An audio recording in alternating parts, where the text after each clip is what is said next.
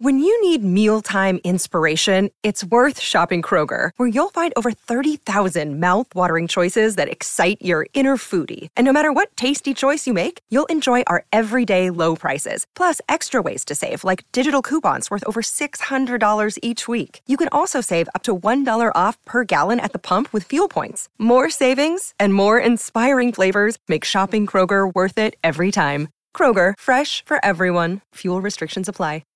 This is the story of the one. As head of maintenance at a concert hall, he knows the show must always go on. That's why he works behind the scenes, ensuring every light is working, the H V A C is humming, and his facility shines. With Granger's supplies and solutions for every challenge he faces, plus twenty-four seven customer support, his venue never misses a beat. Call quick granger dot com or just stop by. Granger, for the ones who get it done. Good morning, welcome back. Donna and Steve on My Talk ten seventy-one, everything entertainment. Donna Valentine and Steve Patterson. Along with producer Don McClain, oh. D-Mac. It's D-Mac attack. Oh, very cool. Oh, yeah, yeah, thanks. I'm going to make that one stick, okay? That, that is him. All right, I'm going to hit this button. Hey, if you see something, say something. Oh, that is catchy, huh? Time for If You See Something, Say Something with Donna and Steve. If you see something, say something. Come on and party tonight. Um, okay, so we're going to run down a list of this marriage advice that's been, I don't know, making the rounds in on the internet. Okay. And some people are saying, is that good advice or is that bad advice? Um, so let's see what you think, Steve, since you're the only one who's married. I am? I think so. I am married. Uh, you know how I'm going to feel about all this. I kind of do. Yeah. Yeah, especially, you're just trying to get me all riled yeah. up. I feel yeah. good today. Why are you doing this all to right, me? I'm going to start from the bottom up because... Started from the bottom, now we're here. Drake. No one should propose out of the blue. You should discuss it first so no one gets disappointed or embarrassed. Your thoughts? I don't know. I think there are very few surprises in life. Genuine surprises. That always seems like a good one. I don't know. The more you talk about it, I feel like you need to have um, feeler conversations. You know, sure. You're just trying to access some information mm-hmm. without saying, all right, I'm going to propose to you soon. If I propose, will you say yes? Then you may as well just do it right there. Right. I don't know. But I'm not as passionate about that one. Whatever. Some of them get really weird, you know. All right. How do you feel about this one? Okay. Soulmates aren't really a thing. Okay, no, I... Okay, keep going. There isn't one person you're meant to be with, so don't put that pressure on yourselves. You know what? I have a different take on this. I'll be a little more semantic in how I break this down. I once had a big argument with my brother, Scooty, about this very topic when he was getting married to his wife, April. And we were at a restaurant called Barnacles in Tampa. And we he was like, there isn't a soulmate. And I couldn't believe that he was saying this a couple days before he got married. I just thought, this is insanity. What do you mean? But he was making a more nuanced... Uh, offering a more nuanced take on it, which I agree with to some extent. Um, which is, there is a person that you commit to. Like, there is no perfect person matching of for you. I, I understand what, what this advice means. You're sort of putting pressure on yourself, and then you go home and you ask yourself at the end of that date, is that my soulmate? And you're trying to figure out all of the things that you think are harmonious about your lives, when in reality...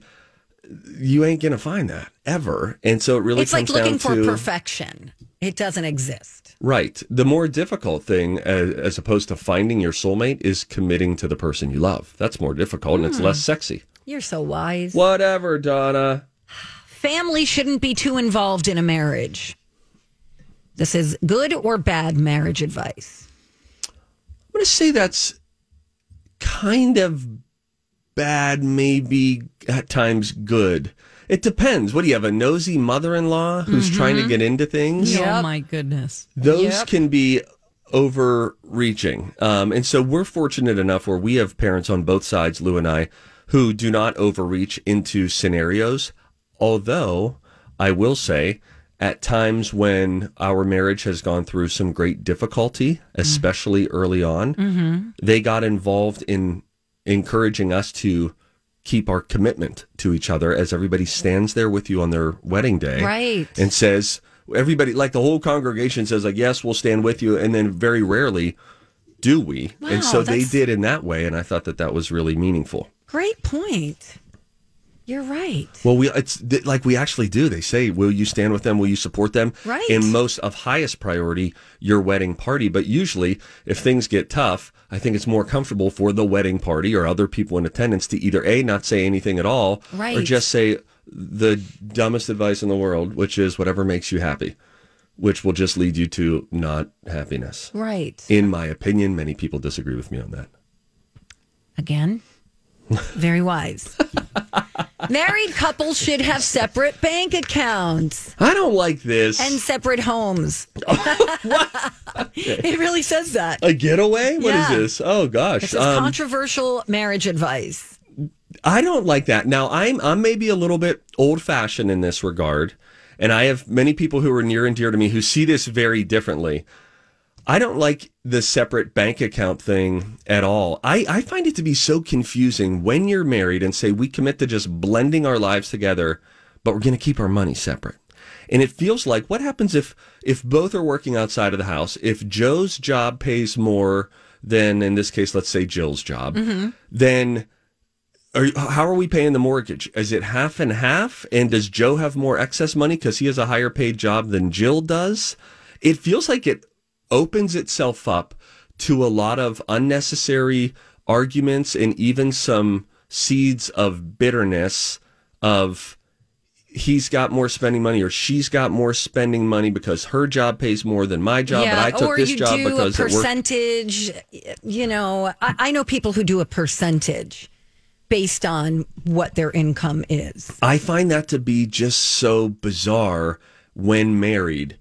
It feels like the easiest way to do it that would lead to the least amount of strife would be to become one. We're all bringing our stuff together, and that includes the money. And I also don't like the potential for like hidden accounts for secret spending. Yeah. I think that's a little bit of a, I get it, I'm being prudy here, but I just think it's like a little bit of a slippery slope of you trying to do things in private, in isolation from the other person. Sure. It's super simple. I We have one account that we open up, and that's the money. We have one checking account, one savings account, one retirement account. That's it. And it's all, we have mutual access to it. And now I, I get it. I work outside of the house. Lou stays at home with our kids and does, you know, kind of the unpaid job. Right. But I just feel like it would get so murky and weird. I don't like you separate know, accounts I, at I all. I don't know anybody who has a problem with it. With the separate like the accounts? People who I know have who have separate accounts and they have a joint account. Mm-hmm. Um, I've n- never heard them say that they have any problems with that.